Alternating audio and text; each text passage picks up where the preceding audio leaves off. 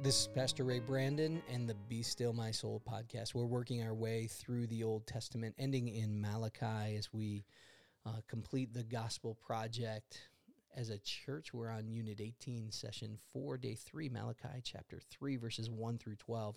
And perhaps um, as you look at this passage, you wonder, okay, what is he going to say? Because I've heard this passage preached on. It's usually a giving campaign or a capital campaign. And um, it's an, it's appropriate to to use this and to talk about this, even to uh, um, to say, hey, um, I'm going to put God to the to the test and um, see if He isn't good on this promise of blessing. Um, but we have to be very very careful with that. We have to be very, very careful with this uh, promise that's here and the promise in particular to Israel uh, because it has been manipulated by those that desire to get wealth or um, that desire to deceive people um, to give to God because they're going to get something materially. And so we read through this passage and we do see that God says to put him to the test when it comes to giving and giving our tithes and our offerings. Um, this was a message, particularly to Old Testament Israel, in which God did bless them materially. Um, so that there is a real promise of material blessing to the people of Israel. Um, it, but yet we look and we say, okay, we've got to use traveling instructions. What did the reader say to those that were reading this text? And then what does this, how does this apply to us? What does it mean to us today? And how do we make application of that? And so as we read the text and God says to the, the children of Israel that what they were doing was they were dishonoring him. They weren't fearing him. It was in worship. The people responsible for this, the people at the front of the line responsible were, were the priests, the religious leaders, those that were supposed to be leading the household of God in the worship of God were corrupt. And so God um, God condemns them. He he judges them and he calls all the people to repentance. And part of this is God is calling them back to worship. And he does this when you look at verse 6, um, he's calling them to return um, to, to God. And, and he's saying, and, and, you've robbed me. Here's how you've robbed me.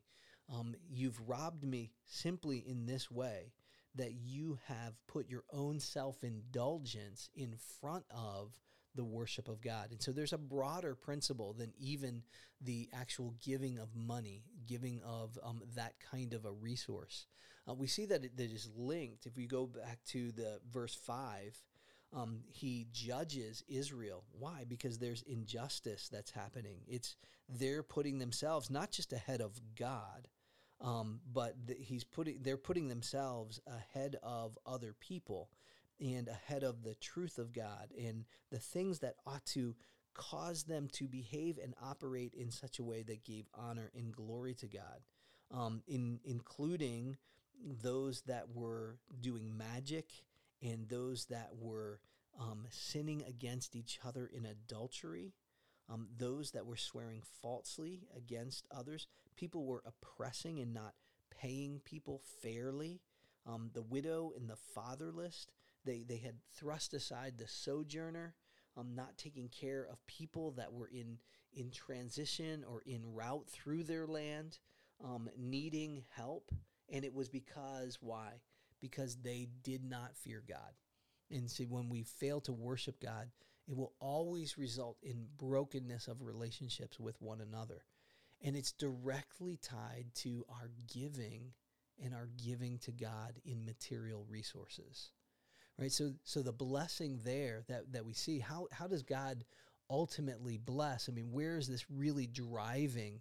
Well, there, there's certainly an immediate context when it comes to the nation of Israel, um, but there, there is a much further context. Even as we see in the beginning of that chapter, behold, I will send a messenger, and he will prepare a, the way before me.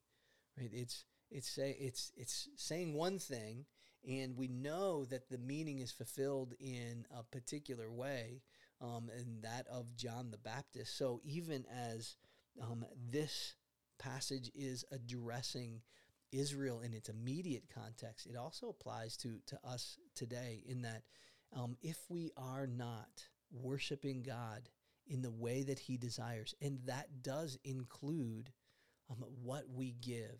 And God's people ought to be generous. God will not bless. And it's not material blessings. Again, you don't give because you get. That's that's warped. It's false. It's untrue. Um, you don't give because God's going to pay you back tenfold, and so you put a dollar in the offering and you get ten. That's just false. That's absolutely false. But what we do is we give to honor God.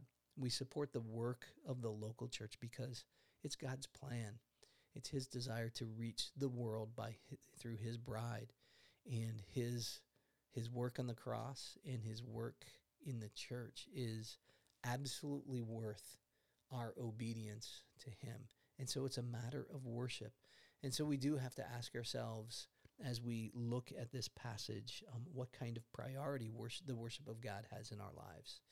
If it is a priority in our lives, then that priority is going to show up where?